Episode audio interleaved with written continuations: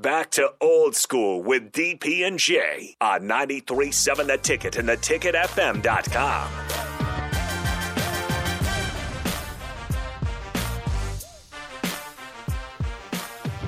Where the hood at? Um, you guys have been exceptional on the Sartor Hamann text line and on the YouTube chat. We greatly appreciate it. Look at you guys go, man. Yeah, uh, Cracker Pot. We we figured that out. Yep, Joe Joe Pa. Uh, Gary Shepard is listening in the Philippines. Uh, yeah, uh, Switzer coached elsewhere. Glory days. Yep. All the stuff, right? All the stuff. Like that. Keep adding to. We greatly appreciate you guys in the text line. We'll read some of these to close out. Larry says this. Sorry to bother you guys again, but my second favorite memory was lying in bed about midnight listening to a transistor to the Huskers tie USC in 1969. Joe Ordinary was so great that night. Thank you, Larry. Again, well done. Uh, that's that's a great one, right? We like that. No, they're still the College Buffaloes. Um, Rod says, I don't know the year, but Nebraska was playing UCLA in, in California late. I was too young to stay up late that at, at night and had to go to bed. Fell asleep at my bedroom door trying to hear the game. Had to be in the 60s sometime. Rod. Yep. That's, I mean, that's a, a lot of how I remember, you know, being too young. I was a sports fan. My mom used to tell the story that um, I learned to read at an early age because we had one TV and I had seven brothers and sisters. And we all got to choose one thing, like we did a rotation for TV. And you got to choose one thing, and then everybody else got to choose, and then you got to choose one thing.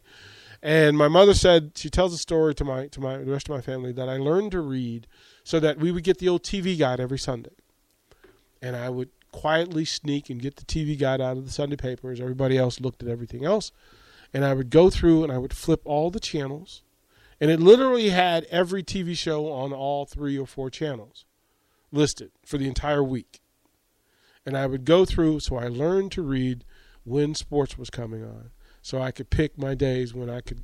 And so when my days came around, my time time came around, we could watch sports, mm-hmm. and I would pick. You know, my sisters would pick. That's awesome. Well, because my sisters would all pick, like they picked the Brady Bunch, and they pick, you know, mm-hmm. Room Two Twenty Two or whatever the shows were, uh, Disney, you know, that sort of stuff. So, but those were common things. And I was like, well, no, let me figure out how to get this, uh, you know, because when it's football on, I want to be able to watch it. So that's going to be it. And my brothers, we all kind of got together as a conglomerate and figured out. Um, uh, this this is a good one. Uh, Gabe says uh, watching the Bob Devaney show right before the Oklahoma game. Barry Switzer uh, would snake in the studio and give Coach uh, Devaney a plate of tacos because he said we weren't going to the Orange Bowl, we're going to El Paso. That is spectacular. That is spectacular. Uh, what up, Duke? Man, good to good to good to see you on the text line. Um, Wow. He says, My birthday is November 25th, mid to late 70s. My birthday presents were tickets to the Nebraska OU game. Cold, but memories forever. Raph says, September 18, 1982, they used to open the gates at halftime. Made my way into Memorial Stadium with my dad at half. First ever time at Memorial Stadium during a game. Huskers 68, New Mexico State 0. Shoo! That's how memories are made. That is spectacular spectacular. Uh, the Kevin says, I grew up uh, as a kid living on D Street, mowed Devaney's yard, and scooped the snow. I remember Glover and the crew at Bob's house signing plaster football for the kids on Halloween. I guess I'm a lifer. That would do it. Like that would do it. If Rich Glover was signing footballs for you.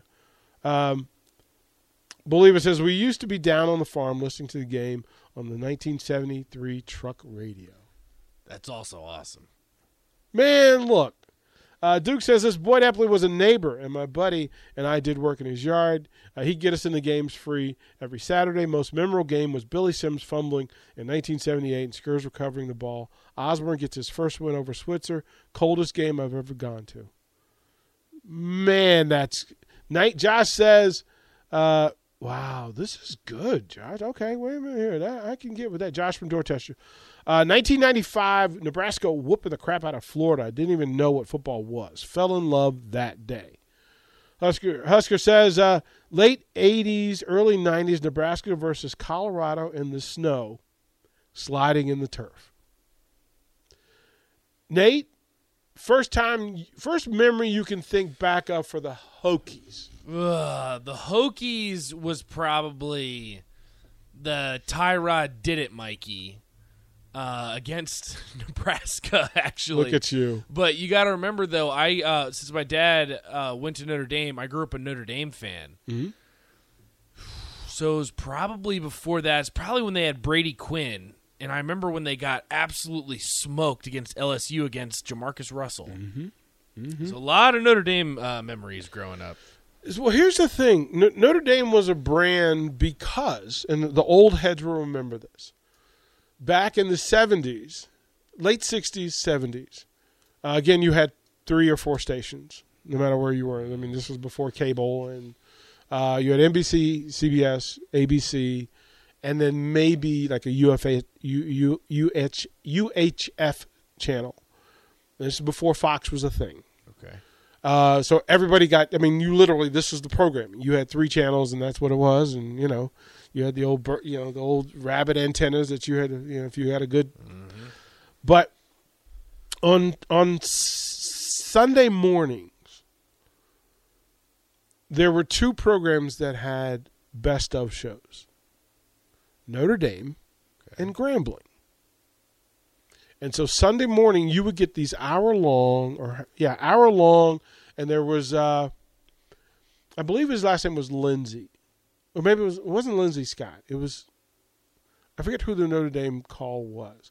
But Paul Hornung was also on the call with him. Um, and text line, please tell me who the, who the Notre Dame uh, broadcasters were.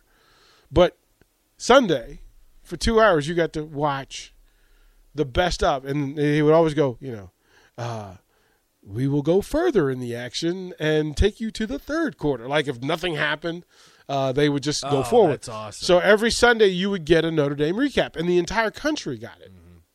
The entire country got it, and then that's how I knew about Grambling because Grambling was the only other school that had national programming where um, man text line tell me who would, who did the note lindsey nelson bravo well good call yeah lindsey nelson was the voice it was lindsey nelson and and paul hornung and they would do sunday morning and you know he called it like it was live but you got the actual call but then it was in tape you know it was cut up in highlights mm-hmm. and it was it was fantastic I'll have to ask my dad if he remembers that, but he, I will say his senior year of high school was the year he swears by this. The Rocket was snubbed of the Heisman. He still to this day says that. I, I, um, I'll have to. We'll, we'll have to have that conversation tomorrow. We'll have that conversation. Oh, yeah. about that. There were some, but yeah, good call. Uh, Nancy Brestel says, uh, "Remember the '78 game like it was yesterday. Billy Sims fumble. Also remember crying when I found out we had to play them again in the Orange Bowl. Yeah, man, it was it was it was there." Uh, Texter says, uh, "Hey DP, sitting in the combine with Grandpa listening to football." Uh, IQ Crew says first game at Memorial Stadium, Central Florida came to town with Daunte Culpepper. Like there's always those memories, and that's why we become fans, and those are the things that we take with us forever and ever and ever and ever. I can tell you my first live game in every sport. Uh, I saw the Washington Redskins and the Philadelphia Eagle, Eagles. Sonny Jurgensen versus Roman Gabriel, Oh, quarterback nice. Uh, Harold Carmichael battling Pat Fischer. Um, go back to the Sam Huff was still playing, as a matter of fact. Um, this was the year that Vince Lombardi took over the Washington Redskins, and he passed away the following summer. Uh, my first baseball game was the Washington Senators. Uh, loved that. Got to watch them again. Uh, that was amazing at RFK Stadium. First basketball game was Maryland Terrapins at Cole Field House playing NC State. David Thompson versus John Lucas, Mo Howard, Tom McMillan, Len Elmore. Um, I remember those games. I remember those games, and that's why I'm sitting here in front of a microphone today because they made me love them then, and I still love them now. And I love them the way you guys love them. I love the way you love what you love. That's why we do this. Today was an exceptional day with you folks.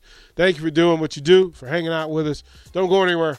Sam Hoiberg, Husker Husker Hoops. They got lots to talk about. Kyle Perry, Rocky Russo and the Stars, Harrison Orange. Don't go anywhere. 93.7 The Ticket. Ticket weeknights on 93.7 The Ticket and the theticketfm.com.